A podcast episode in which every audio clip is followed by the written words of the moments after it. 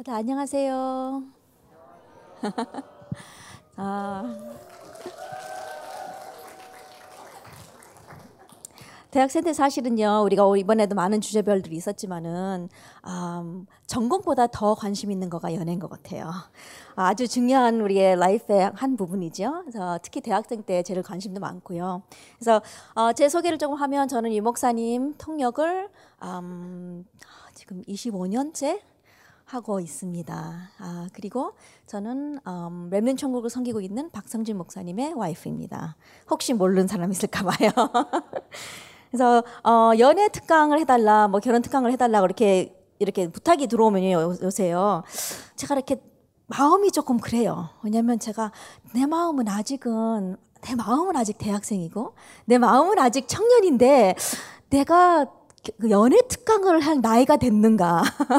내가 뭐 결혼에 대한 특강을 할 그런 연세가 됐는가라고 고민에 많이 빠지게 되거든요. 근데 우리 대학생들 앞에서 이렇게 이런 강의를 하게 돼서 너무 감사하게 되고요. 하나님께 영광스럽게 생각하고 있습니다. 아, 우리가 dating이라고 생각했을 때, 연애라고 생각했을 때는요.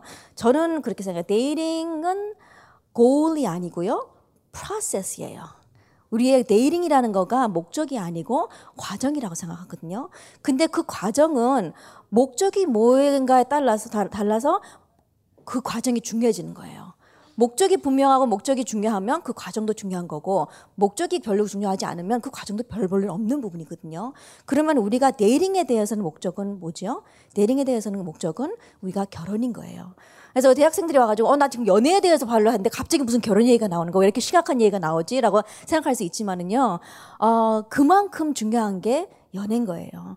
그냥 우리가 아무나 만나고 그냥 아무나 사귀고 그런 게 아니잖아요. 특히 우리가 하나님 자녀로서 하나님이 우리의 인생에 모든 것을 주관하면 우리의 만남도 주관하는 부분이고 그 데이팅의 시작, 결혼의 시작, 아무 relationship의 시작은 만남에서 시작하는 거거든요.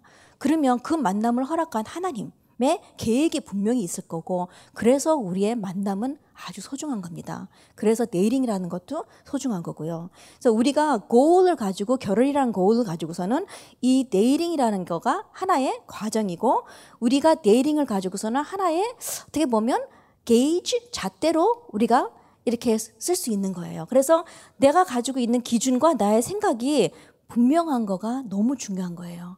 dating 들어가기 전에 그런 기준들과 dating 들어가기 전에 그런 생각들을 세우지 않으면요. 이미 누구를 사랑한다, 이미 누구를 좋아한다 하면 이미 우리의 눈은 삐뚤어졌어요. 이미 우리의 눈은 정확하게 볼 수가 없는 상황 속에서 그 사람에 대한 모든 장점, 단점을 우리의 생각과 다 합리화시키거든요. 이것도 괜찮지, 뭐 저것도 괜찮지. 나쁜 점들도 우리가 제정신이었을 때는 분명히 나쁜 점이에요. 아주 안 좋은 습관이고. 근데 이미 우리가 뭐가 쉬워 있을 때는요, 뭐 그것도 충분히 감당할 수 있는 거고, 그것도 뭐 하나님 있으시면 너무 좋은 장점이 될 수 있는 거고, 모든 생각이 좀 삐뚤어지게 돼버리는 거거든요. 그래서 우리가 누구를 사귀기 전에, 누가 우리가 dating 하기 전에 우리가 가지고 있는 그런 standard, 우리가 가지고 있는 생각들이 정리가 되는 거가 진짜 중요합니다.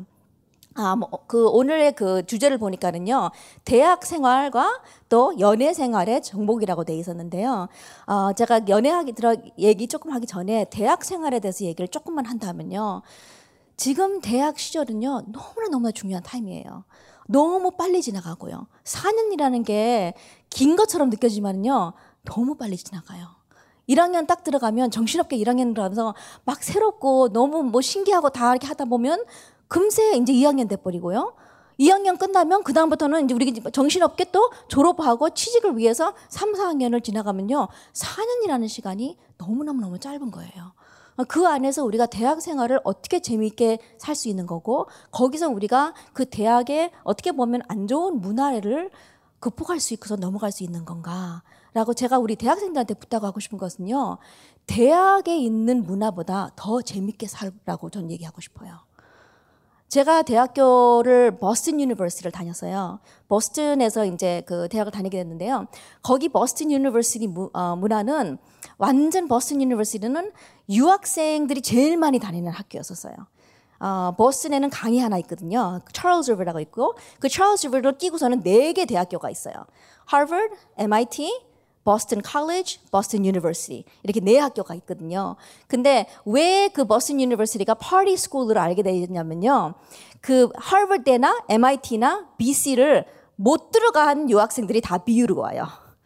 왜냐면 BU는 돈으로 들어갈 수 있거든요. 학점이 잘안 돼도요. 그러니까는 이 세 개 학교를 못 들어가 있는 모든 유학생들이 이제 Boston University에 들어가 버리는 거예요. 그럼 거기서 이제 돈도 많고 또 시간도 많고 하다 보니까는 계속 학교에서는 주말마다 파티를 벌려져요. 근데 그 파티 문화가 얼마큼 심각했었는지요. 제가 대학교 다닐 때가 그 음, 대학교 가다 가면 가, 가보면요 fraternity house들이 있잖아요. sorority 여자들은 sorority house로 들어가고 남자들은 그 클럽 활동하는 것처럼 fraternity house가 다 쫓겨났어요. 그 버스턴 그 캠퍼스에서요. 그 대학 캠퍼스에서요. 왜 쫓겨났냐면요. 파티를 너무 심하게 해가지고 너무 주민들도 complain하고 너무 사고들이 많이 나가지고 보스턴 대학에서는 더 이상 우리 캠퍼스에서는 그런 house들을 허락하지 못한다 해가지고 그 house에 MIT 학생들이 다 들어왔어요.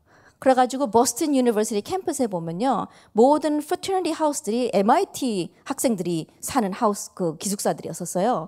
근데 제가 한번 가봤거든요. 파티를 한번 가봤어요. 친구 따라서 갔었는데 너무 너무 재미가 없는 거예요. 물론 거기서 뭐 술도 마시는 애들도 있고 뭐 춤추는 애들도 다 있고 있지만은 이미 저한테는 뭐가 잡혀 있었냐면요.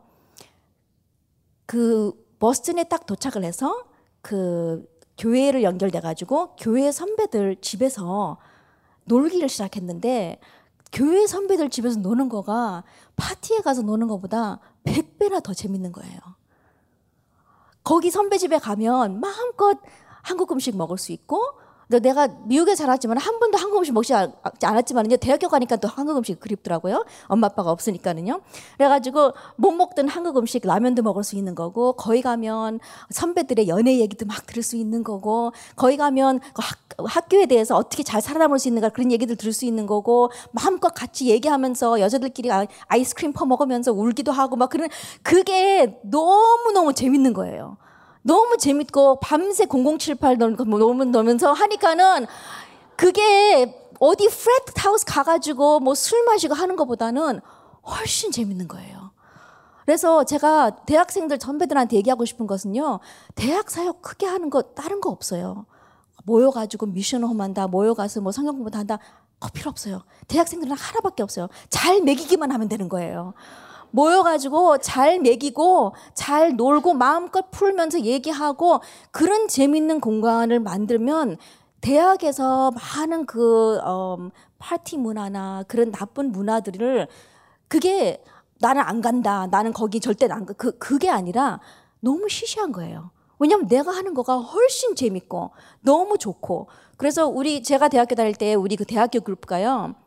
사실은 대학 그 캠퍼스에 가면 그 대학교에 있는 교회들이 많이 어려워요. 왜냐하면 이 학생들이 왔다가 4년이면 또 빠져나가고 또 새로운 학생들을 또 가르쳐줘 가지고 또 정착할 때까지도 많이 어려운 곳에서 빠져나가고 또 그것 때문에 많이 힘들지만은요. 우리가 있는 그 몇 해 동안은요. 진짜 우리가 완전히 교회를 장악했었어요. 교회에서 김치 담근다. 그럼 대학생들이 먼저 앞서고 나가가지고 남자들 고무장갑 끼고서는 권사님들 김치 담는 거 도와주니까 권사님들이 너무너무 좋아하시고 그러면서 모든 것을 주도해 나갈 정도로 그렇게 칼리지 라이프를 즐겼었어요. 그래가지고 저도 우리 학생들한테 얘기하고 싶은 것은 물론 우리가 학교 가가지고 공부를 하고 뭐 전공을 하고 다 하는 것도 있지만은요 진짜 내가 간 그 현장, 그러니까 내 하나님이 나한테 주신 그 대학 현장을 완전히 내 걸로 만들고 거기에 내가 완전히 주도돼 버리세요. 그래가지고 거기에서 그 대학 문화와 모든 것이 시시할 만큼 나의 문화, 내가 재밌게 할 수 있는 부분들, 내가 진짜 하나님 한번 섬기는 거가 이렇게 멋지게 섬길 수 있는 거구나. 우리 크리스천들이 모였을 때 이렇게 재밌게 놀 수 있는 거라는 것을 진짜 한번 멋지게 한번 펼쳐보세요. 그 부탁을 제가 우리 우리 저기 대학생 멤버들한테 꼭 하고 싶거든요. 어, 이제 연애로 얘기를 이제 돌린다 하면요.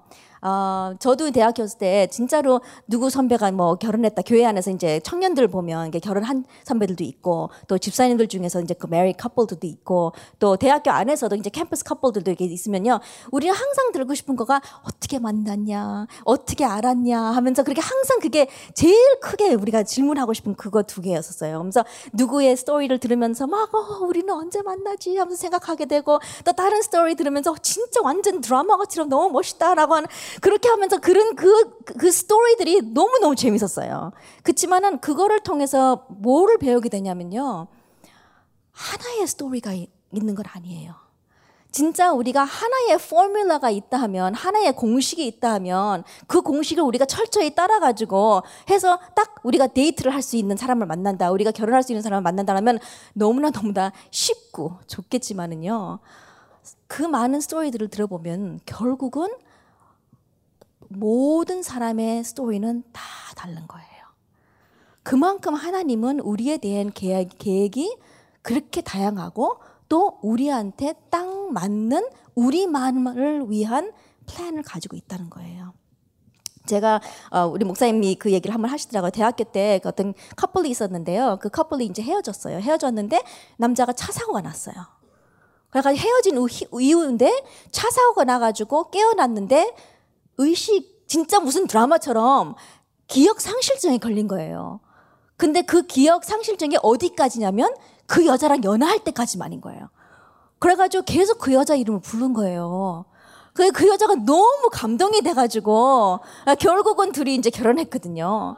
근데 제가 따는 또 사람이 있는데, 거기도 똑같이 헤어지고 남자가 교통사고가 나버렸어요. 교통사고가 나가가지고 계속 그 여자만 찾는데, 그 여자는, 아니, 이미 우리 다 헤어진 건데, 내가 왜 찾아가냐고. 지금 내가 찾아가면, 그거 내가, 내가 어떻게 보면 내가 사랑해서 간다는 것보다는 불쌍해서 내가 가는 건데 그럼 나한테 도움도 안 되고 그 사람한테 도움도 안 되고 이건 아니다 하고서는 아예 그냥 잘라버린 여자도 있, 제가 아는 여자도 있거든요. 그런 거 보면 누구한테는 완전 러브스토리면 누구한테는 이게 러브스토리가 아닌 거예요.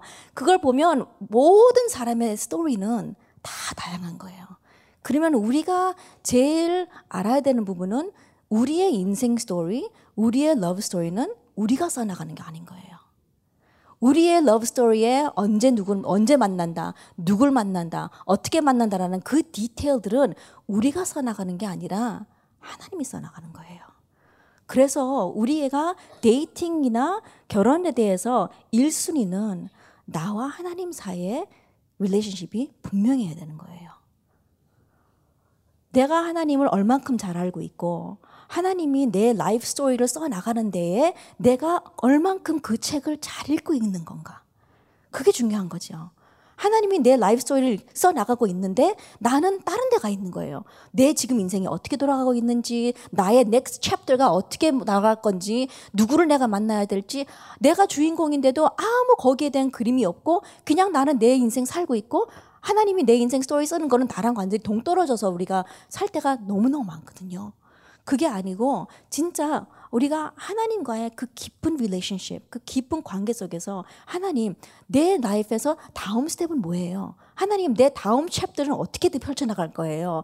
그 책을 읽고 나가고 있으면 그 스토리 속에 우리가 빠지잖아요. 우리가 책을 재밌게 읽으면요. 우리가 하나님이 쓰는 우리의 life story, 하나님이 쓰고 있는 우리의 러브 스토리에 한번 푹 빠져 보세요. 하나님이 어떻게 써 나가는지 기대해 보세요.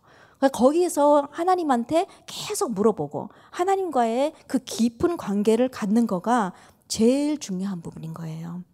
그래서 우리가 우리에게 relationship 속에서 dating 속에서 우리가 컨트롤할 수 있는 것은 진짜 아무것도 없어요. 제가 음, 저, 저 우리 언니 사촌 언니들이 네 명이 있는데요. 다 22살에 결혼했어요. 22살에 결혼하고 맨 막내 언니가 25살에 결혼했어요. 근데 25살에 결혼했는데 저는 25살에 25살까지 결혼 안 하면 죽는 줄 알았어요.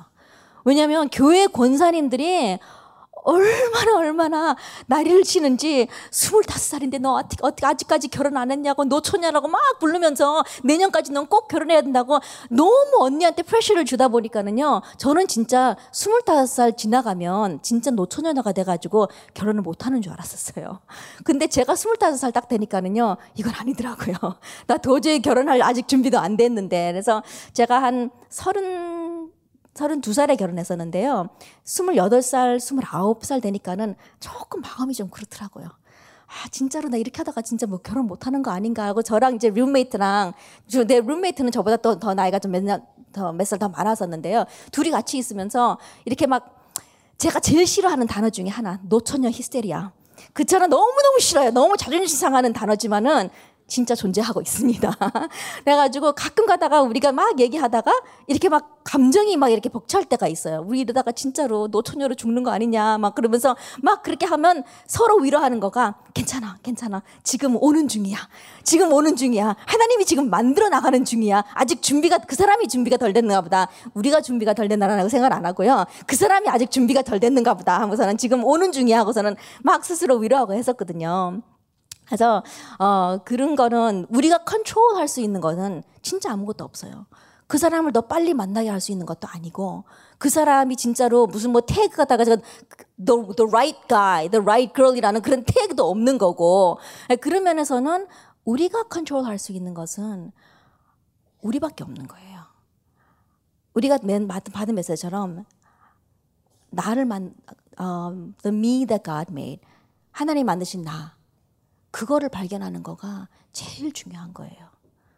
왜냐하면 내가 내가 누군지를 모르는 상태에서 내가 다른 사람한테 나를 프리젠트한다라는 것은 말이 안 되는 거거든요.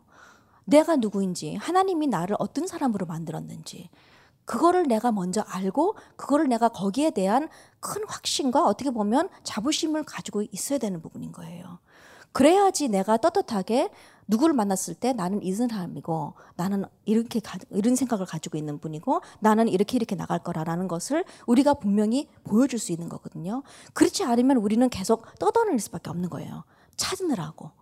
근데 하나님은 그걸 원하는 거 아니고요. 내가 준비한 만큼 하나님은 나에 대한 그 그림, 하나님이 나에 대한 그 계획, 하나님이 나에 대한 그 큰 비전과 그거를 내가 빨리 찾아가지고 그 안에서 내가 빨리 나를 만들어 나가고 나를 준비해 나가는 거가 진짜 중요한 거예요.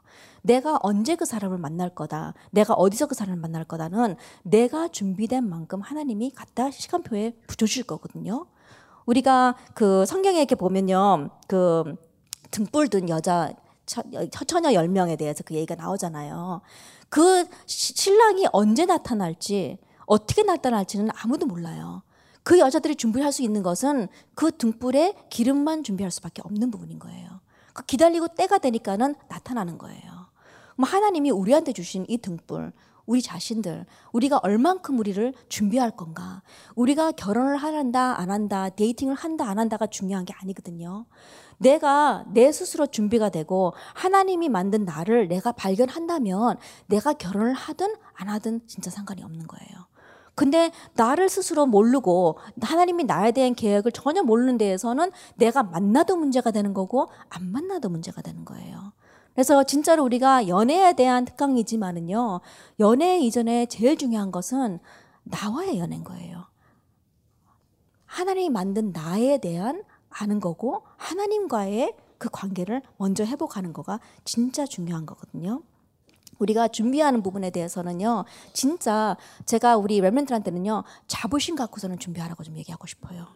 어, 어떻게 보면 세상에 있는 불신자들도 영적으로, 육신적으로, 또 지식적으로 최고의 자기를 스스로 갖고 나가고서는 준비하거든요.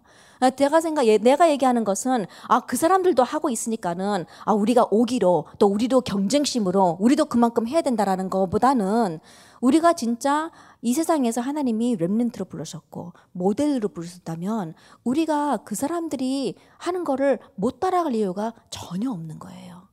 어, 대학교 가가지고 이렇게 보면 물론 대학교 가가지고 그냥 노는 친구들도 많이 있어요. 많은 친구들이 있지만은 또 특히 제가 다닌 학교는 많은 그런 게 있었지만은 또 아니고 자기의 길을 꾸준히 가는 엘리트들도 많이 있는 거거든요. 그 사람이 불신자든지 신자든지 상관없이 자기를 갖고 나가는 부분인 거예요.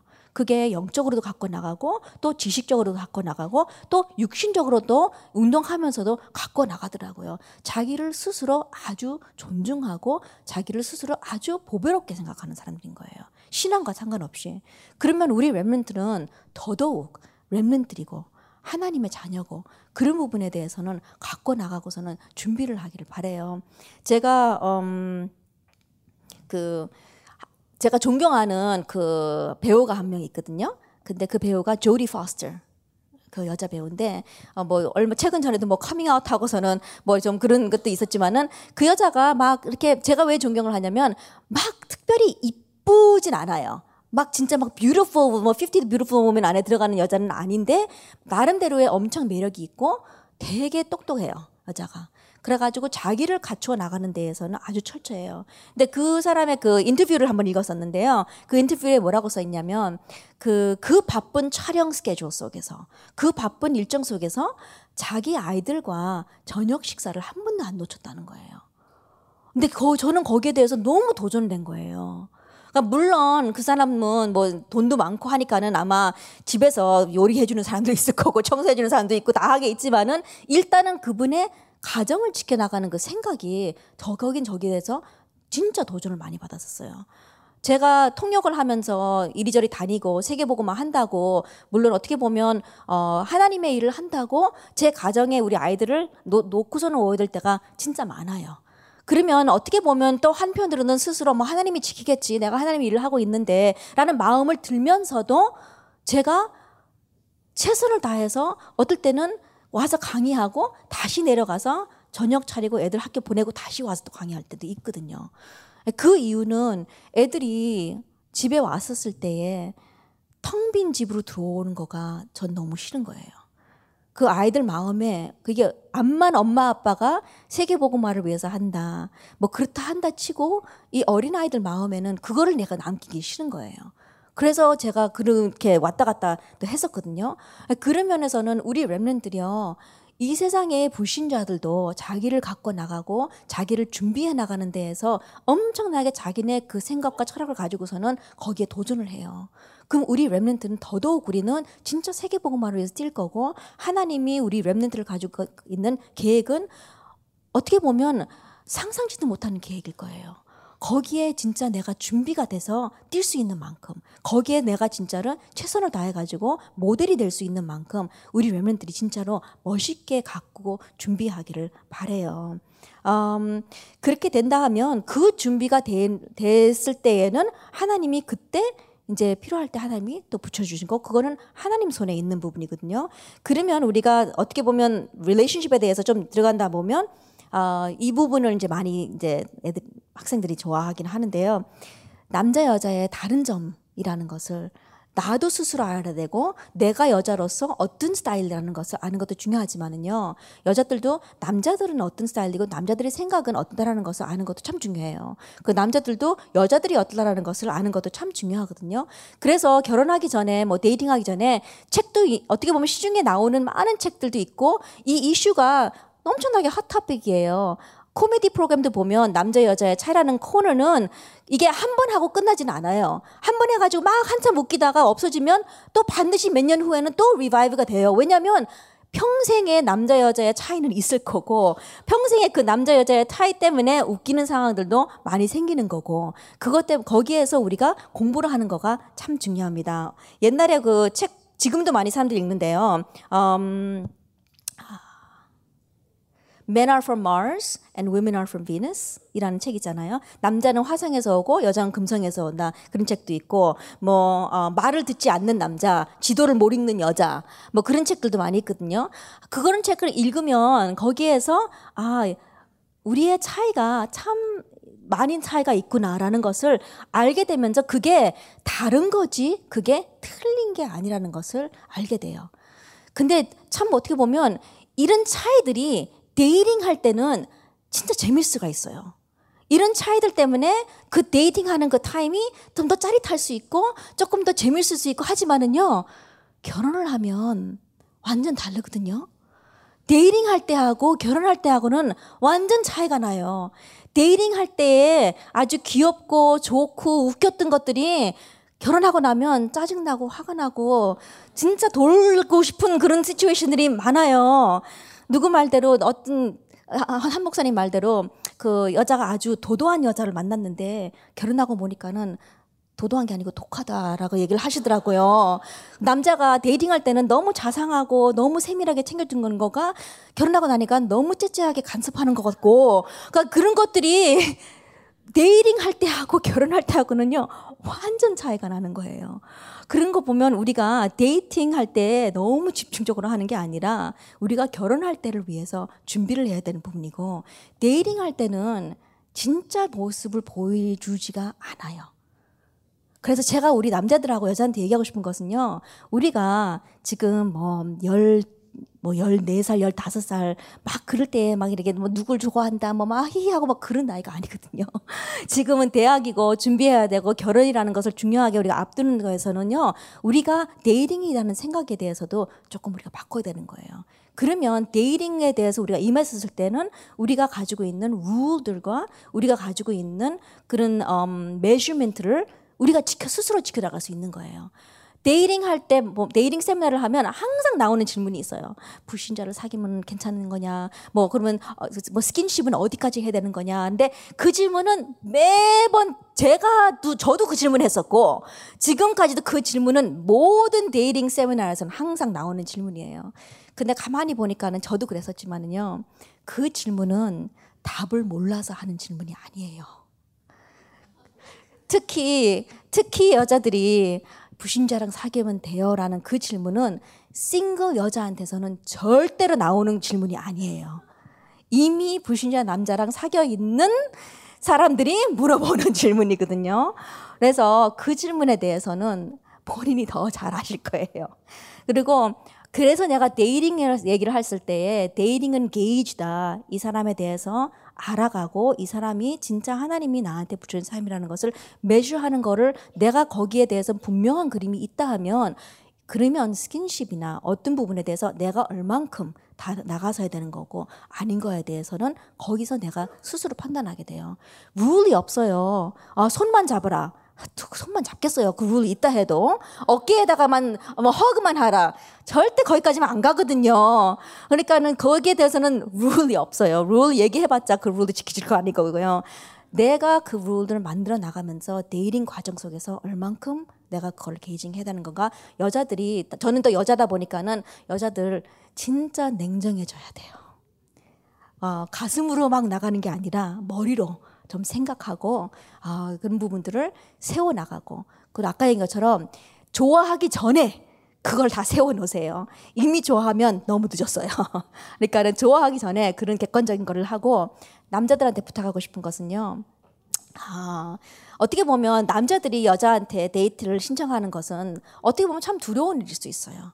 왜냐하면 용기 내가지고 가서 물어봤는데 한, 한, 한마디로 완전히 내려치면 얼마나 자존심도 상하고 여자들은 조금 더 당당하게 나와가지고 요새는 여자들도 많이 당당하게 남자들한테 대시한다는데요. 여자들이 대시한다는 것은 그렇게 어렵진 않아요. 어렵지 않은데 남자들이 용기를 내서 대시한다는 것은 참 어려운 일이거든요. 하다 보니까는 남자들도 어떻게 보면 더 솔직해지세요. 아, 나를 그, 나, 내 모습을 받아줄 수 있는 사람 이거든요. 왜냐하면 dating 할 때는 시, 숨겨 나갈 수 있는 부분이 어, 참 쉬워요. 그리고 데이트 할 때는 나도 모르는 힘이 나요. 나도 모르는 힘이 나를 새벽 5시에 깨우고 나도 모르는 힘이 새벽 3시까지 dating 하다가 그 다음날 출근할 수도 있는 거고요. 이 dating 할 때는 이상한 힘이 이제 막 놀기 시작하는데 결혼하고 나면 그 힘이 없어져요.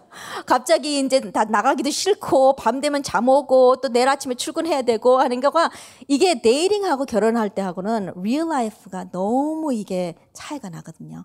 그래서 나의 진짜 모습을 빨리 알고 그 진짜 모습에 빨리 답을 할 수, 있, 판단을 할 수 있는 거가 그 여자한테 줄 수 있는 거가 참 중요한 부분인 거예요. 제가 음, 어, 우리 목사님을 만났을 때요, 음, 저는 미국에 있었고요, 목사님은 한국에 있었어요. 아, 그때 제가 한국에서 한참 통역을 하다가 다시 미국을 들어갔거든요. 리 목사님은 도망갔다 하는데 저는 그냥 들어간 거였었는데요. 그래서 미국을 갔었는데 이제 목사님은 한국에 계셨어요. 한국에 있다가 음, 집회하러 나왔다가 이제 우리가 아는 목사님을 통해 가지고 이제 선을 보게 됐어요. 선을 보게 돼 가지고 이제 그날 딱 만나고 이제 집회 중이니까는요. 사실 뭐 데이트 할 수 있는 상황도 아니고 그렇잖아요. 그래서 그냥 잠깐 만나고 저는 다시 이제 제 집에 뉴욕으로 갔어요.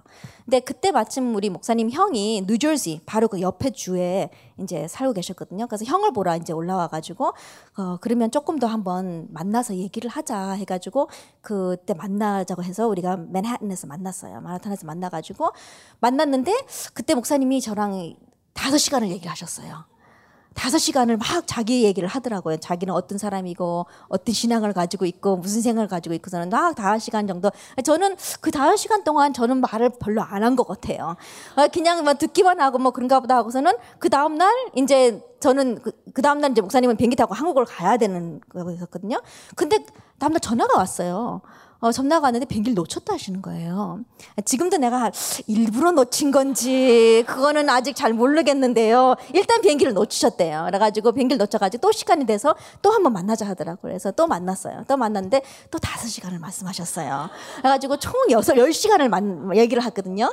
근데 그 열 시간을 얘기를 하는 그 내용이 음, 자기가 누구라는 거를 얘기를 하는 거예요. 그냥 아무 뭐, 뭐 꿈이 없이 나는 이렇게 생각하고 있고 나의 신앙관은 이렇고 나는 미래에 대해서 이렇게 생각하고 있고 나는 이런 사람이다. 근데 그거를 한 이유가 저랑 같이 평생 이제 이게 둘이 또 다락방 하나 있는 거고 하면 이 운동을 계속 할 거면 진짜 빨리 이 여자가 나의 진짜 모습을 알아서 다음 결정을 할 수 있도록 도와주기 위해서 저한테 그러신 거예요.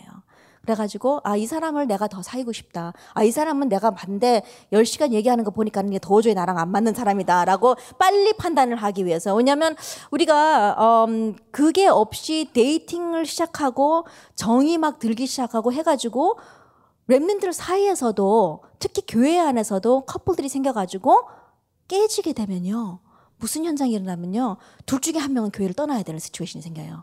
너무 그런 케이스들이 너무너무 많은 거예요. 왜냐하면 그 데이트 안에서 너무 많은 선들과 너무 많은 것들이 이미 넘어가 있는 상태에서 깨지니까는 이게 뭐 평생 나랑 같이 동역해야 될 세계복음화 동역자가 그게 그림이 안 돼요.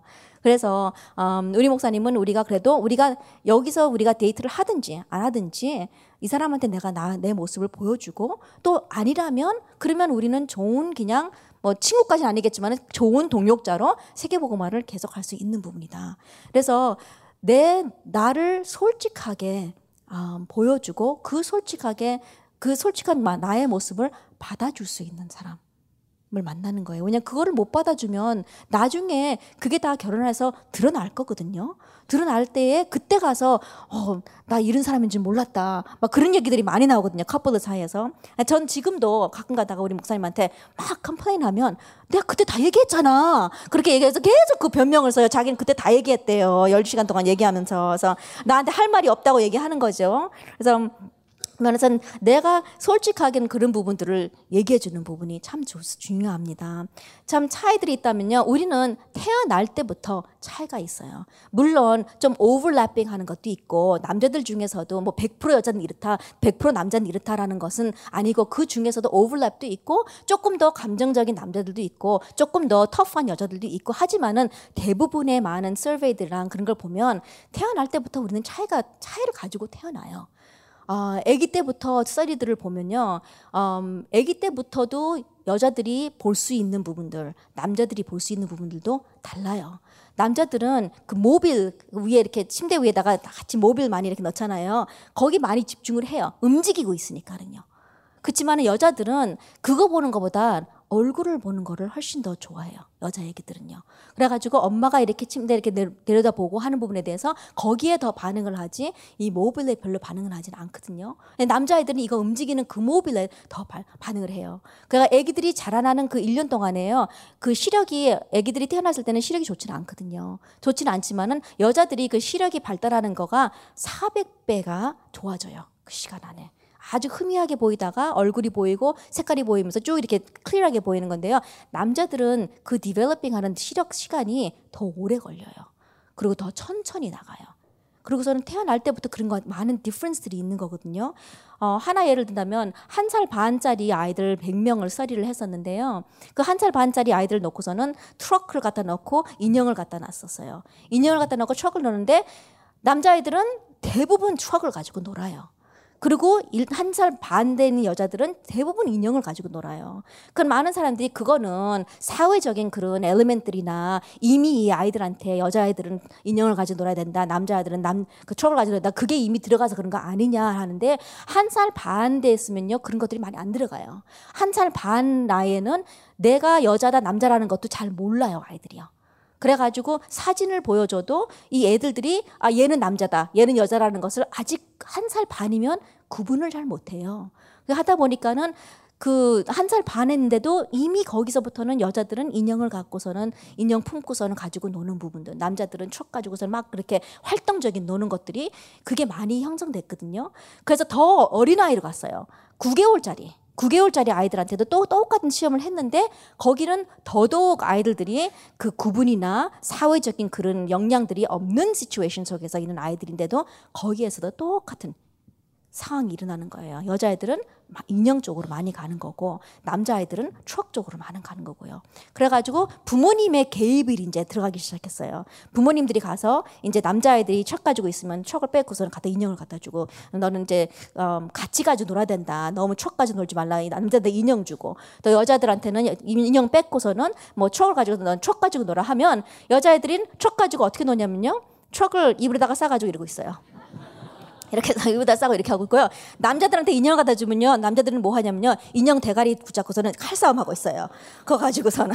그러니까 절대로 인형을 가지고 놀지 않고 인형을 쓰, 뭐 망치로 쓰든지 인형을 칼로 쓰든지 아니면 여자들은 트럭을 줘도 그걸 입으로 싸가지고 이렇게 애기처럼 가지고 놀고. 그러니까 태어날 때부터 남자들하고 여자들은 차이가 가지고선 태어날 때요. 그, 그 차이를 인정을 해야 돼요. 그, 그 차이에 대해서 알수록 나중에 내가 결혼 생활에서는 아, 어떤 부분이 내가 조심해야 되고 내가 어떤 걸 해야 되고 우리 남자는 어떤 게 더 많이 있다는 것을 알 수 있고 내가 결혼한 여자는 어떤 부분이 더 이게 강하다는 것을 알 수가 있는 거거든요. um, first example이라면 시, 우리 시력, vision을 얘기를 한다면요.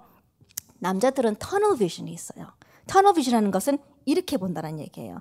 그래서 제가 우리 아들한테 어, 뭐, 엄마 신발 좀 가져와.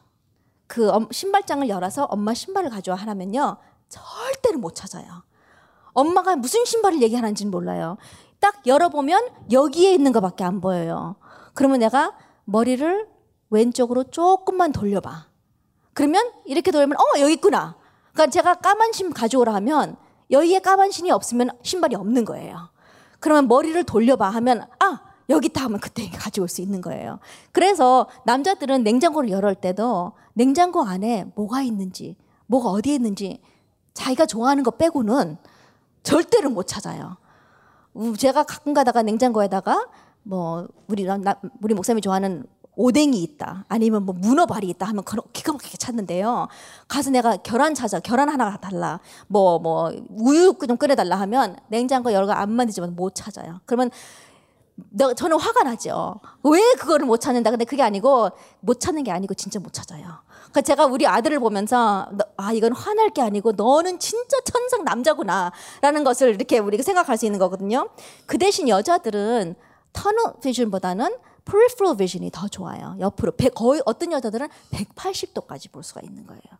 180도까지 보니까는 똑같은 신발장을 열면 한 번 봐도 노란 노란 신발도 있고 빨간 신발도 있고 무슨 신발도 있고 더 정확하게 아는 여자들은 뭐 Nine West 신발은 어디 있고 루이 루이 음, 루이, Louis Vuitton 신발은 어디 있고 무슨 신발이 있고 다 뭐무슨 신발까지 다 알 수 있는 거거든요. 여자들은 한 번만 딱 봐도 다 알 수 있는 그게 여자들과 남자들의 시야 차이 때문에 아예 그게 구조가 그렇게 돼 있는 부분인 거예요. 어, 그래서 그걸 딱 보고서는 판단하는 것도 여자들은 빨리빨리빨리 그게 인식이 돼버리지만은요, 남자들은 인식이 빨리 되는 건 하나밖에 없대요. 그게 뭐냐면, 여자가 이쁘냐, 안 이쁘냐. 봤었을 때 여자가 이쁘냐 안 이쁘냐는 판단이 내가 판단하는 거는 0.2초 안에 판단이 된대요. 나 여자들은 남자를 봤었을 때에 이 남자가 멋있다 멋있다는 것은 진짜 복잡한 프로세스예요. 이 남자의 뭐 모든 것을 봐야 되고 그냥 얼굴만 보는 게 아니라 이 사람의 생각과 자상한 거와 또 뭐 인텔렉트하고 얼마큼 똑똑하냐, 얼마 경제력 그런 거 다 포뮬라가 아마 이 아무 이 세상에 있는 아무 물리학자도 못할 계산 못할 정도의 그런 공식을 가지고서는 여자들은 남자가 매력 있는가 안 있는가라는 게 한다면요 남자들은 0.2초 안에 보고 이 여자가 이쁘다 안 이쁘다라고 판단할 수 있다고 그럽니다. 어, 또 하나의 차이가 있다면요 여자들은 말을 하는 거가 하루에 2만 개에서 2만 5천 단어를 해야지 조금 풀려요. 2만 개에서 2만 5천 단어를 얘기를 해야 되는 거예요. 그렇지만은 남자들은 7천에서 만 단어 를 쓰는 거예요. 그래서 우리 목사님이 결혼했었을 때에 나는 이제 나는 이거를 딱 알고 나는 결혼하면 우리 와이프보다 말을 더 많이 할 거다라고 그렇게 딱 결정을 하셨어요. 그래서 결혼 초창기 때는 진짜 말을 많이 하셨어요. 요새는 좀 많이 안 하시는 것 같은데, 어 근데 그때는 진짜 말을 많이 했어요. 그래가지고 나를 맞춰줬어요. 왜냐면 나는 얘기를 해야 되는 거야. 나는 말을 하고 싶고 또 나는 무슨 얘기를 하고 싶은데 어 그거를 받아줄 사람이 없는 거잖아요. 그러면 그 남편밖에 없는데 어, 아마 미국 사회랑 한국 사회랑 조금 다른 부분이 그런 것 같아요. 미국에는 여자들이 결혼하고도 많이 직장을 갖고 자기 그 라이프스타일을 많이 가지고 있지만은 한국 문화는 조금 요새는 조금 바뀌긴 하지만은 보통 보면 여자들이 결혼하고 나면 이제 직장 생활을 안 하고 그만 두고서는 집에 와 있거든요. 그럼 집에 와서 할 게 아무것도 없어요. 그럼 거기서 기다리다가 남편이 오면 그때부터 얘기를 시작을 해야 되는데 남자는 하, 하루 종일 일하면서 그 7천에서 만 리밋을 넘어버린 거예요. 그럼 집에 와서 말을 하기가 싫어요. 근데 집에는 자 나를 애타게 기다리고 말하고 싶은 여자가 기다리고 있는 거예요. 그럼 집에 와가지고 여자는 막 얘기하고 싶으면 남자는 듣기가 싫고 귀찮고 힘들고 하면 그때부터 이제 대화가 안 되기 시작하는 거거든요. 여자는 하루 종일 남편만 기다리고 있었는데 남편만 바라보고 있었는데 그래서 그런 부분에 대해서는 아 남자들이 아, 나는 그러면 어떻게 되겠구나. 여자들도 나는 그러면 다른 방법으로 어떻게 내가 말을 풀어 나가야 되는 건가 그런 생각을 좀 생각하는 부분들도 참 중요해요.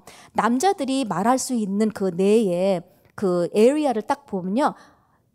저기 아주 clear하지가 않아요. 그냥 두리뭉실하게 speech center가 이렇게 있어요. 근데 여자들은 아주 clear하게 언어를 할 수 있는 센터가 두 개가 있어요. 그러니까 한쪽이 다쳐도 말은 할 수 있어요. 남자들은 한 혹시라도 뇌가 다치면요. 그쪽만 다치면 진짜 말을 못 해요. 근데 여자들은 그쪽 한쪽이 다, 다친다 해도 그 다른 쪽을 가지고서는 충분히 말을 할 수 있는 부분이거든요. 예, 그런 부분에 대해서 참 그게 다르다라는 것은 볼 수가 있죠. 그래서 음, 그래서 여자들은 이게 두 센트가 있다 보니까는 TV를 보면서 얘기를 할 수 있는 거예요. TV 드라마를 보면서 옆에 있는 친구랑 다 얘기하면서 드라마에서 무슨 내용이 다 있다는 것을 다 알 수 있는 거예요. 근데 남자들은 두 개를 못 해요. 그 두 개를. 어, 한 번은 그 남자들은 하나만 포커스한다 보니까는요. 남자가 TV를 볼 때에 그 남자의 brain scanning을 한번 해봤어요. brain scanning 하면서 그 청각, hearing에 대해서 brain scanning 하는데요. 그때 나오는 청각 지수가 거의 청각 장애인 지수래요. 근데 그게 왜 청각 장애인 정도냐면요. 그게 내가 TV 보고 있는 거에 청각 장애인이 아니라 내가 TV 보고 있는 건 다 들려요. 근데 옆에서 얘기하는 거가 안 들리는 거예요. 그래서 여자들은 남자가 TV 보고 있을 때, 어, 나 마트 갔다 올게, 뭐 필요한 거 없어? 하고 나가면 그거 못 들었어요. 그거 못 들은 거예요. 그러면 내가 갔다 왔는데 남편이 화가 나 있어. 왜 화가 나 있어? 나를 몇 번 불렀는데 내가 대답을 안 하는 거예요. 내가 나가는지도 모르고. 그럼 난 나가라고 얘기했잖아. 근데 언제 얘기했냐? 그렇게 물어보거든요. 왜냐하면 남자들이 TV에 집중하면 그거 하나에밖에 집중 못해요. 그럼 그때 어떻게 되냐고 TV 앞에 딱 서야 돼요. TV 앞에 딱 서가지고 바로 남자 눈 찾아보고 나 나갔다 올 거야. 뭐 필요한 거 없어. 그렇게 딱 얘기를 하고서는 꼽혀 놓고서는 나갔다 와야 되는 거예요. 우리 아들도 처음에는 저도 아직까지는 아직 그게 쉽진 않은데 우리 아들들도 보면 진짜 그게 너무 심할 때가 많은 거예요. 얘기를 했는데 또 까먹고 또 까먹고 보면 아 그렇게 아니구나. 이거 두 개 할 때는 얘가 도저히 내 말이 안 들리구나. 라는 것을 알고 가서 빨리 잡아놓고서는 이거 이거 해. 하면 그때 이제 그게 딱 심어져야지만 이제 행동으로 옮겨가는 거거든요. 그런 부분들이 참 중요한 부분인 거예요. 그래서 어, 우리 남편이 그거를 또 알면서 이제 운전할 때 운전할 때 저한테 그렇게 얘기를 해요. 그러니까는 제가 저는 이제 운전할 때 막 얘기하고 싶은데 얘기를 하면 분명히 길을 잊어버려요. 얘기하면 분명히 고속도로에 나갈 그 엑시스를 못 나가요. 그러면 또 이제 화가 나죠. 어, 말을 시켜서 가지고 이제 엑시스를 놓쳤다 그러고 막 그러니까는 내가 중요한 얘기를 딱 하려 하면 우리 남편이 잠깐만 그렇게 얘기를 해요. 잠깐만 얘기하고 신호등에 섰을 때 오케이 지금 얘기해봐 그렇게 얘기를 해요. 그러면 이제 저는 얘기하면 그게 이제 딱 인식이 돼버리고 나중에 이제 또 싸움이 안 나죠. 난 얘기했는데 언제 얘기했어 하는 그런 이제 그런 이제 fighting 하는 거 그러니까 많이 이제 무마되는 거죠. 그런 면에서는 남자들은 하나의 포커스를 하는 부분이고 여자들은 많은 것을 멀티태스킹 할 수 있는 거예요. 우리의 그 우뇌와 좌뇌 사이에 이 connection이 있는데요. 그 connection이 여자들이 훨씬 두꺼워요. 남자들보다. 그러니까는 여자들이 information을 딱 받고서는 그거를 막 계산적으로 processing하는 거가 남자들보다는 30%가 더 빨라요. 그리고 더 많은 것을 우리가 한꺼번에 이렇게 흡수해가지고 processing 할 수 있는 거거든요. 그래서 여자들이 많은 것을 멀티태스킹 할 수 있는 기능이 있지만은 남자들은 그거 하나만 하면 그거 하나 하도록 놔둬야 되는 거예요. 제가 가끔 가다가 우리 아들한 아들 딸들에게 얘기하면서 막 하다가 제가 막 화나가지고 너 빨리 이거 하고 빨리 방 치우고 너 빨리 숙제하고 하면 한 시간 있으면 하나도 된 게 없어요. 아 하나도 못 들은 거예요. 그러면 그때는 내가 내가 스스로 조절했는데 거, 거기 옛날엔 그렇게 딱 했는데 하나도 안 되면 내가 막 너무 화가 나고 또 거기에서 또 다른 완전히 또 2차적으로 또 이제 다른 문제가 돼 버리는 건데 아 그게 아니고 내가 딱 정해서 30분 동안 너 빨리 30분 동안 방 치워.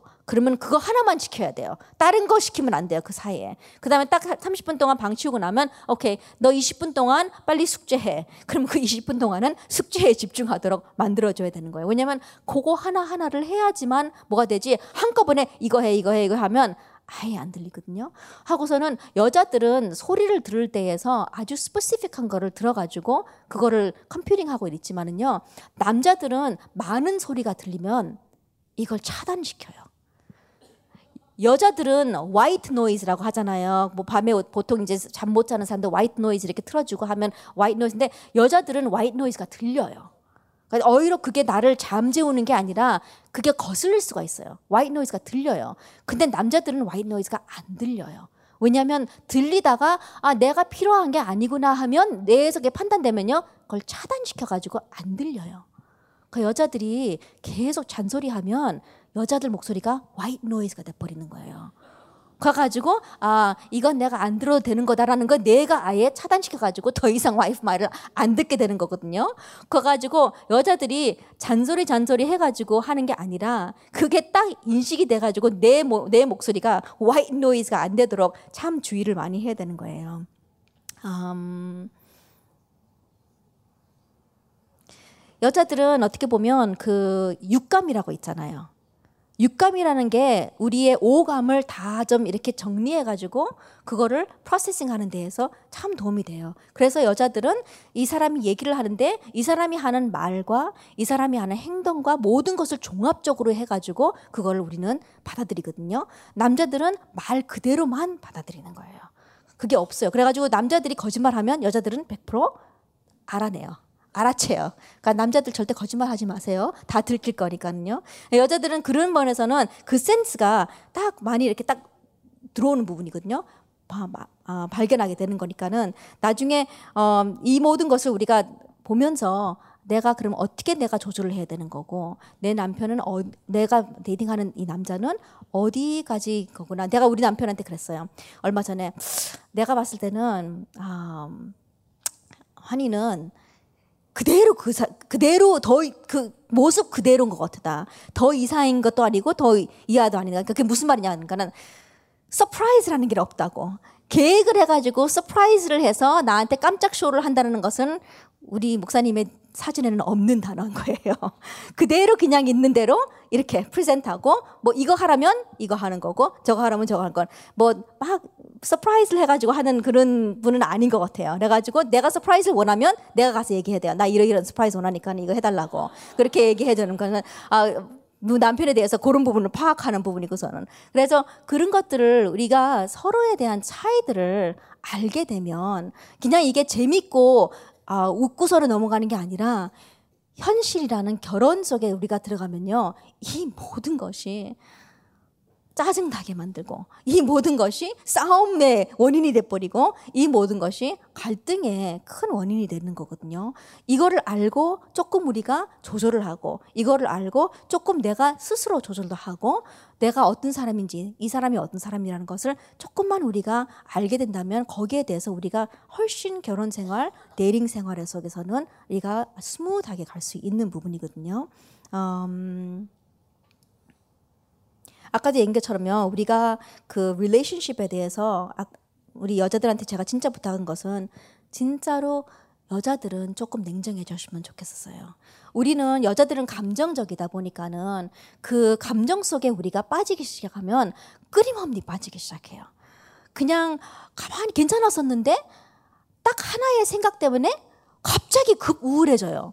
그 거기서 막 빠져요. 그러니까는 우리 동생하고 저, 저 여동생 둘이 있어요. 그래가지고 가끔 우리가 통화, 전화 통화하면 미국에 있다 보니까 자주 못 보면 한 번 통화하면 한, 한 두 시간 정도 얘기하거든요. 동생들이랑 막 얘기하면 그 얘기를 해요. 언니 spiraling 하지 마. 근데 그 spiral이라는 것은 회오리 바람처럼 이렇게 이렇게 돌아간다는 얘기인데요.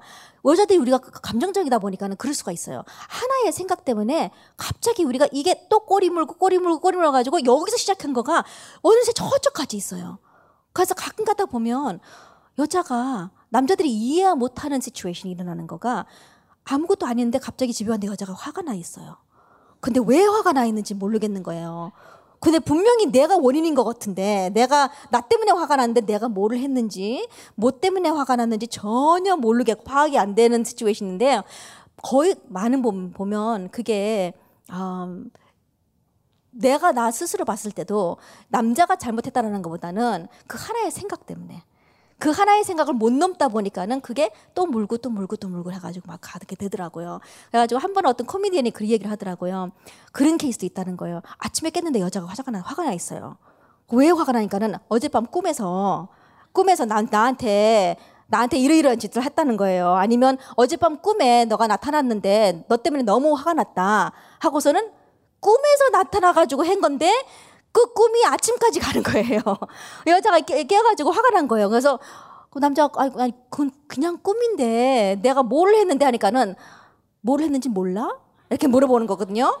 그래가지고 이 코미디언은 이제 남자다 보니까는 남자 입장에서 우리가 꿈에 나서 무슨 한 짓을 어떻게 알겠냐 했는데 저는 그거 딱 보면서 여자의 입장으로서는 꿈에 한 짓은 아마 현실에서 항상 똑같이 하는 그 짓이겠지.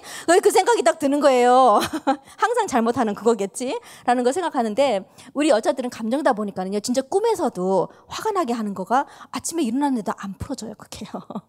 근데 그런 면에서는 우리가 감정적인 거가 많은 장점도 있지만은 그 감정을 다스릴 수 있는 우리가 냉정함이 좀 있어야 되는 거예요. 릴레이션십 우리가 들어갈 때나 우리가 판단을 하는 거에 대해서나 그렇지 않으면 너무 쉽게 우리는 어떻게 보면 그 음, dating 하나 결혼의 그 fairy tale 그 소설에 빠지기가 너무 쉬운 거예요. 왜냐면 우리는 그 소설을 쓰는 걸 너무 좋아해요. 우리의 그 love story를 쓰고 우리의 그 love story에 빠지는 거를 우리 여자들은 너무 좋아하거든요. 거를요.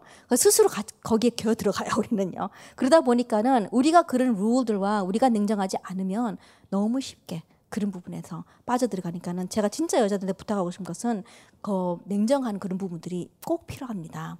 그리고서는 우리가 결혼이하고 연애하는 부분에 대해서도 중요한 부분은 가정의 차인 거예요. 내가 이 한 사람을 만나는 게 아니라 가정이 가정을 잘 만나는 거거든요. 그래서 많은 사람들이 저한테 어, 박성진 목사님이 결혼하고 나서는 문화 차이 없냐 이렇게 물어보더라고요. 근데 사실은 목사님과 저하고는 문화 차이는 많이 못 느꼈었어요. 어떻게 보면 우리 아버님이 되게 보수적인지만은요, 되게 오픈되어 있는 부분들도 참 많아요. 그래가지고 이게 문화 차이는 아닌 것 같아요. 왜냐면 같은 문화 속에서 커서 한국인들끼리도 결혼하지만은 또 그 한국인들끼리도 이혼하는 사람도 있거든요.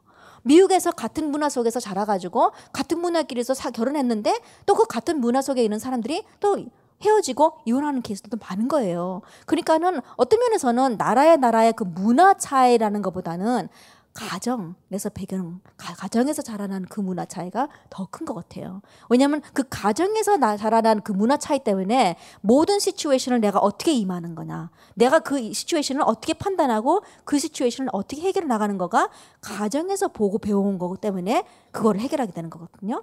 나는 근데 이렇게 보고 있는데 나의 남편인지 내 아내는 이렇게 다르게 보고 있다. 그러면 거기서 이제 갈등들이 일어나는 부분인 거예요.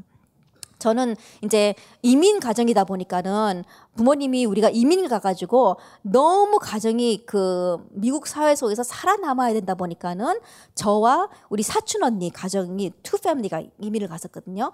그래서 완전 똘똘 뭉쳐 있어요. 그래서 우리 집에 딸 셋이 있고 우리 사촌 언니들이 네 명, 다 거기 딸 넷이에요.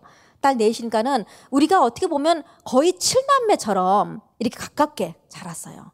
하니까는 지금도 언니들한테 전화하고 지금도 막 이렇게 물어보고 어느 어느 정도냐면 우리 우리 목사님이 한 번 되게 좀 어이없게 이렇게 저를 쳐다보면서 막 웃으신 부분이 뭐냐면 한 번은 제가 뭐를 하다가 미용실을 갔는데 제 눈썹이 이렇게 그 분이 내 눈 여기 위에 여기 아이브라우를 하다가 그 칼로 이렇게 해가지고 제 눈썹이 다 잘렸어요. 아이라시가 다 잘렸는데 그때는 몰랐어요, 제가. 아이라시가 잘랐는지를. 그냥 이것만 하고 왔으니까는. 근데 그 다음날 아침에 일어나가지고 이걸 찝으려는데 없는 거예요. 그 내가 갑자기 너무너무 황당해가지고, 이 어디 갔지? 그럼 이게 어떻게 된 건가 해가지고 너무 이게 모르겠는 거 어떻게 됐는지를 그래가지고 동생한테 전화해가지고 나 울면서 나 지금 눈썹 잘렸다고 나 어떻게 됐는지 이거 어떻게 됐는지 모르겠다 하는데 동생하고 얘기하고 한 시간도 안 돼서 언니들한테 다 전화가 온 거예요. 네 명 언니들한테 다 너 영양실조 아니냐 너 그거 빨리 비타민 먹어야 된다 뭐 그것 때문에 뭐 오만 막 여기저기서 온 세상에 다 그러니까 한 언니는 LA 살고 하나는 시애틀 살고 하나는 워싱턴에 사는데 세 명 네 명 다 전화 왔어요 우리 목사님이 그 눈썹 하나 때문에 온 가족이 동원돼 가지고 지금 전화 온다는 게 너무 상상이 안 되는 시츄에이션인 거예요. 우리 목사님은 저기 그 가정의 육남매거든요. 근데 제가 이때까지 결혼을 지금 16년째인데 한 번도 전화를 들어서 형한테 전화하는 걸 한 번도 못 봤어요. 너무 가까워요. 육남매가 너무 가깝고 한데도 서로를 전화해가지고 안부 묻는 거는 그 패밀리에는 문화가 아니에요. 그리고 우리는 이민 생활이다 보니까는 누구 생일이다, 뭐 누구 결혼 결혼 결혼 기념일까지 다 알아요. 결혼 기념이고 크리스마스 때는 온 가족이 다 뭉쳐야 되고 우리는 음, 주일날 저녁만 되면 주일 예배 끝나고 집에 와서 대가족이 모여가지고 항상 밥 식사 먹고 막 그러면서 그런 식의 보냈었는데 여기는 그렇지 않는 거예요. 여기는 생일도 안 지내요. 생일도 안 지내고 서로 생일도 안 챙겨주고 그 생일은 그렇게 크게 중요하다고 생각 안 하 그렇게 자라났더라고요. 그래서 선물을 교환을 한다, 뭐 명절 때 모인다라는 거가 전혀 없는 거예요. 그래서 제가 이제 광주를 이사가 가가지고 이제 주일날이 되니까는 저는 이제 우리 집에서 하는 것처럼 아 우리 저녁 먹자 그래가지고 다 불렀어요. 아버님도 부르고 이제 시, 저기 시댁 다 불렀는데 다들 무슨 일이야? 왜, 왜, 무슨 일 있어? 그러니까는, 아, 그게 아니고, 지금 주일 저녁이고, 어차피 밥을 먹어야 되는 거니까는, 밥 먹고서는 같이 이제 놀고 좀 그렇게 하라고. 그래서 하는데, 너무 다들 어색하게 앉아 있는 거예요. 어색하게 앉아 있고, 내가 설거지 하는 사이에 이미 잠바 입고 다들 집에 가셨어요. 그러니까는 그런 문화가 그, 그 패밀리에서는 없어요. 그러니까는 저, 그, 거거에, 그, 그쪽에 이렇게 적응하는 데에서는 어, 이쪽 패밀리는 그런 거구나. 라고서는 요새는 그래도 목사님이 아, 생일 생일 지키느라는 거가 중요하구나. 아이들한테 그런 추억 만들어 주는 거가 아주 중요하다는 것을 하면서 많이 노력을 하고 하는데요. 그런 패밀리의 차이들이 아, 참 많이 있어요. 그런 부분들이 그래서 어른들이 얘기했을 때 그냥 한 사람이 한 사람을 만나는 게 아니라 어, 패밀리가 패밀리를 만나는 데에서 그게 참 중요한 거거든요. 아마 어, 한 웃긴 얘기인데 제가 우리 엄마 어머님이 이제 한국 분이시잖아요. 나는 이제 물론 저도 한국 사람이지만 이제 미국에서 자랐다 보니까는 많은 사람들이 이제 아들이 겨, 미국 여자랑 결혼한다니까는 어, 미국에서는 좀 이렇다 저렇다는 얘기를 좀 많이 들으셨는가 봐요. 그래가지고 제가 결혼하고 한 달도 안 돼서 어머님한테 전화가 왔어요. 전화 와가지고 뭐 이런저런 얘기하다가 이제 네 하고서는 끊을라 하는데 안 끊으시는 거예요. 그냥 머뭇머뭇 하고 계시는 거예요. 그래서 내가 어, 어머니 왜 그러지? 하니까는 예 어머니 뭐뭐 뭐 다른 거 있으세요? 하니까는 음 가만히 있다가 사랑해 그러더라고요. 그 내가 어, 예, 어머님, 사랑해요. 하고서는 그러는데, 나중에 가만히 생각해보고, 우리 어머님이 그런 얘기를 한 번도 하시는 분이 아닌데, 나중에 보니까는 누가 얘기를 했대요. 미국 사람들은 I love you를 많이 한다고. 그래가지고, 며느리가 미국 사람이니까 I love you를 많이 해야 된다는 얘기를 또 누구한테 들은 거예요. 그래가지고, 저한테 전화하면서 사랑해. 하고서는 그렇게 얘기를 하시더라고요. 그러니까는, 아까 인 것처럼 그런 문화 차이가 중요한 게 아니라, 패밀리에서 자라난 그런 배경들, 패밀리 차이가 어떤 건가. 내가 바라 그럼 그랬을 때 우리가 바라보는 관점이 다르게 바라보면 그게 참 어떻게 보면 참 어려울 수가 있는 거거든요. 그래서 신앙을 보라는 것도 신앙의 색깔을 보라는 것도 거기에서 나오는 거예요. 불신자랑 결혼해가지고 그 불신자랑 같이 살아나가면서 하나님이 그 사람에 대한 계획이 이루어질 때까지도 많은 어려움들도 있지만은요. 불신자와 결혼해가지고 갈등하는 거와 못지않게 어려운 거가 같은 신자끼리 결혼했지만은 믿음의 색깔이 다르면 그만큼 더 어려워요. 어, 제가 알고 있는 한 커플은 둘다 믿음이 너무 좋은 거예요. 근데 이 여자는 헌금이 하나님한테 최고로 헌신한다라고 생각하시는 분이에요. 그러니까는 무슨 일이 있으면 모든 걸 다 헌금해요. 뭐 반지 팔아가지고 헌금하고 뭐 갑자기 뭐 집에 있는 거 다 팔아가지고 헌금하는 그런 스타일인 거예요. 근데 이 남자는 헌금이라는 거가 그렇게 중요하지 않다고. 뭐 내가 벌면 거기에 뭐 11조 떼는 거 정도? 뭐 그 정도 하고선 하지 뭐 내가 뭐 더 더 많이 해야 된다, 더 적게 해야 된다라는 생각을 안 하는 사람인 거예요. 그래가지고 헌금 때문에 항상 갈등이 있는 거예요. 여자는 가서 헌금을 해야 된다 하고 남자는 왜 그걸 다 교회에다가 줘야 된다고 하냐는데 근데 남자가 믿음이 없냐? 그건 아니거든요. 남자도 믿음이 있는데 믿음의 색깔이 좀 다른 부분인 거예요. 그런 면에서는 우리가 믿음의 색깔을 보는 거가 진짜 우리가 중요한 거죠. 음, 아까도 얘기한 것처럼요. 우리가 dating 할 때, 지금 대학생 때 많이 우리가 dating하고 재밌게 이렇게 그런 dating 생활을 하고 싶다라는 거 하지만은요. 제가 진짜 우리 Reverend한테 권하고 싶은 것은 저도 대학교 때 제가 세미나 들은 게 있었어요. 근데 그게 뭐였냐면 dating before marriage Dating After Marriage라는 그런 세미나였었거든요. 근데 이름이 참 특이해가지고 어, 결혼 전의 연애, 결혼 이후의 연애라는 그 세미나였어요. 참 이름이 특별해가지고 저 가서 봤는데 저는 거기서 도움을 많이 받았어요. 어, 어떻게 보면 전 세계에 있는 사람들은 뭐 불신자와 상관없이 신자와 상관없이 연애라는 건 하잖아요. dating이라는 것이. 그렇지만은 우리가 신자로서 하나님이 분명히 우리한테 계획을 가졌을 때는 내가 그 소중한 추억들을 만나고 내가 어, 어떻게 보면 나의 그 첫 키스, 나가 손 잡고 또 이 남자랑 같이 이렇게 알아나가는 그런 과정들이 dating 이후에 dating하는 부분이요. 진짜 어떻게 보면 내의 평생의 추억이 돼버리는 거예요. dating 이전에 결혼 이전에 내가 dating하는 것은 어떻게 보면 이 사람이랑 결혼을 안 한다 하면 그냥 나한테는 하나의 좋은 경험 또 어떻게 보면 내가 배워야 될 하나의 과정이었었다. 그걸로 뭐 끝나는 거지 이게 나의 lasting memory가 되는 건 아니거든요. 근데 내가 하나님이 나한테 붙여주신 나의 평생 동역자와 같이 만드는 그런 추억들 나의 평생 동역자와 만드는 그런 연애 생활, 연애 스토리가 그게 진짜 스토리인 거예요.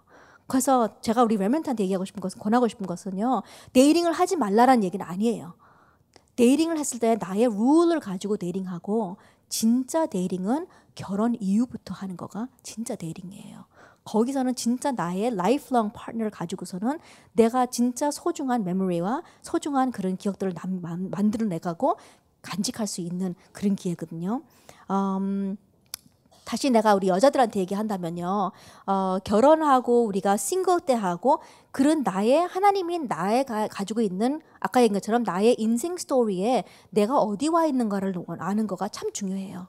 내가 지금 열 몇 살이다. 내가 지금 스물 몇 살이다. 내가 스물 몇 살인데 열 몇 살처럼 살 수 있는 건 아니잖아요.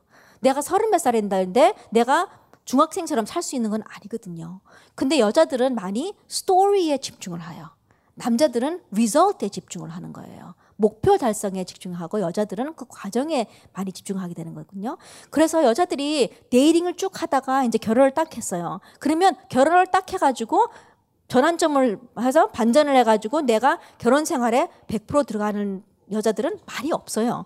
아직까지 그 fairytale story, dating story 속에서 주인공으로 살고 있어요.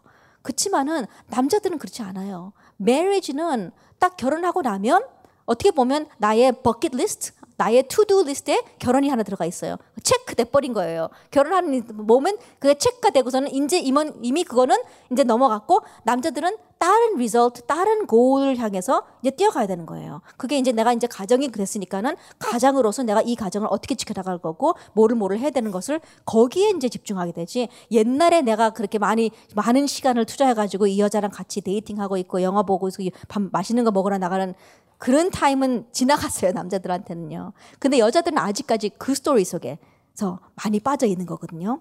그래서 우리 여자들이 진짜로 우리가 next stage 들어갔을 때에 내가 진짜로 결혼을 했다 했을 때는 그때에서는 내가 하나님이 지금 이 시간표에 나를 향해서 어떤 거를 원하는 건가? 결혼을 했는데 싱글처럼 살 수는 없는 거예요. 또 나중에 애엄마가 됐었을 때는 내가 그냥 신혼부부처럼 살 수가 있는 건 아니거든요. 그때 그때마다 하나님이 나한테 그 타임에 주어진 나의 어떻게 보면 나의 그 유일성의 그 축복을 찾아내는 거가 참 중요한 거예요. 그렇지 않으면 갈등 속에 빠질 수밖에 없는 거예요. 남자랑 여자랑 결혼하면요. 거의 99.9%의 남자들은 신혼여행 갔다 오면 출근을 해야 돼요. 옛날처럼 나랑 그렇게 많이 시간을 보낼 수 있고 그런 게 아니거든요. 그렇지만은 여자들은 그때 dating 때에 그때 나랑 시간 보내고 하는 거가 그런 타임을 원한다 하면 갈등이 올 수밖에 없는 거예요.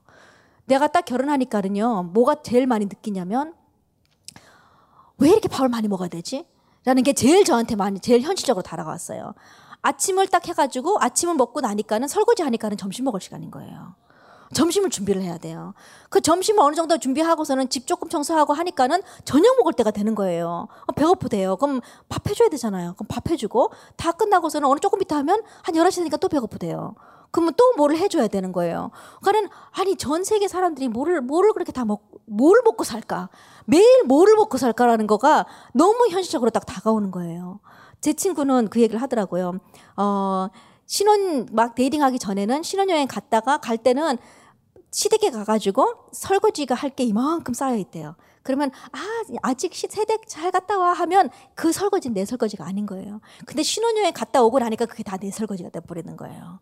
어, 저도 많이 그게 느껴졌어요. 제가 엄마 집에 살 때는 아빠 집에 살 때는 엄마 도와줘서 설거지를 하잖아요. 그렇지만은 설거지 다 하다 보면 저기 큰 곰솥이 있어요. 근데 그건 내가 무시하고 안 본 척해도 엄마가 나중에 와서 그거를 씻어요. 내가 좀 뭐 좀 안 하고 싶은 것들은 내가 놔둬도 엄마가 와서 하지. 뭐, 그, 뭐 조금 뭐 요리하다가 뭐가 탔어. 그럼 내가 뭐 굳이 그걸 막 이렇게 안 해도 엄마가 나중에 와서 하요. 그렇지만은 내가 결혼하고 딱 내 삶을 하니까는요. 내가 치워야 될 곰솥인 거예요. 내가 치워야 될 모든 음식인 거예요. 다 내 거가 돼버리는 거예요. 그런 현실 속에서 우리는 살아가야 되는 부분에 대해서 우리가 하나님이 그 시간표에 우리를 향한 그 계획이 뭐라는 거에 대해서 빨리 우리가 전환점을 안 하면 우리는 옛날에 그 스토리 속에 살다가 큰, 그, 그, 그 갈등들이 일어날 수밖에 없는 거예요. 음, 저는 여기까지만 얘기할 거고요. 결혼 결혼까지 얘기를 했는데 너무 많은 것을 얘기를 한 것 같은데요. 사실은 결혼이라는 것이 먼 건 아닌 거예요. 그냥 dating만 생각하고 왔겠지만은요. 아까도 얘기한 것처럼 dating이라는 것은 dating 자체에 goal이 있는 게 아니라 우리가 진짜 하나님이 우리한테 주신 그 만남을 위해서 dating이 어떻게 보면 거기에 게이지가 되는 거예요. measurement가 되는 거예요. 그런 면에서는 우리 여자들이 조금 더 냉정하게 지금 내가 할 수 있는 거, 내가 나를 마음 하나님이 난 만드신 나를 빨리 찾고 그 준비를 하는 거가 진짜 하나님 앞에서 결혼을 하든 안 하든 멋지게 쓰임 받을 수 있는 여자 렘런트가 될 수 있는 부분이고요. 우리 남자 렘런트도 똑같아요.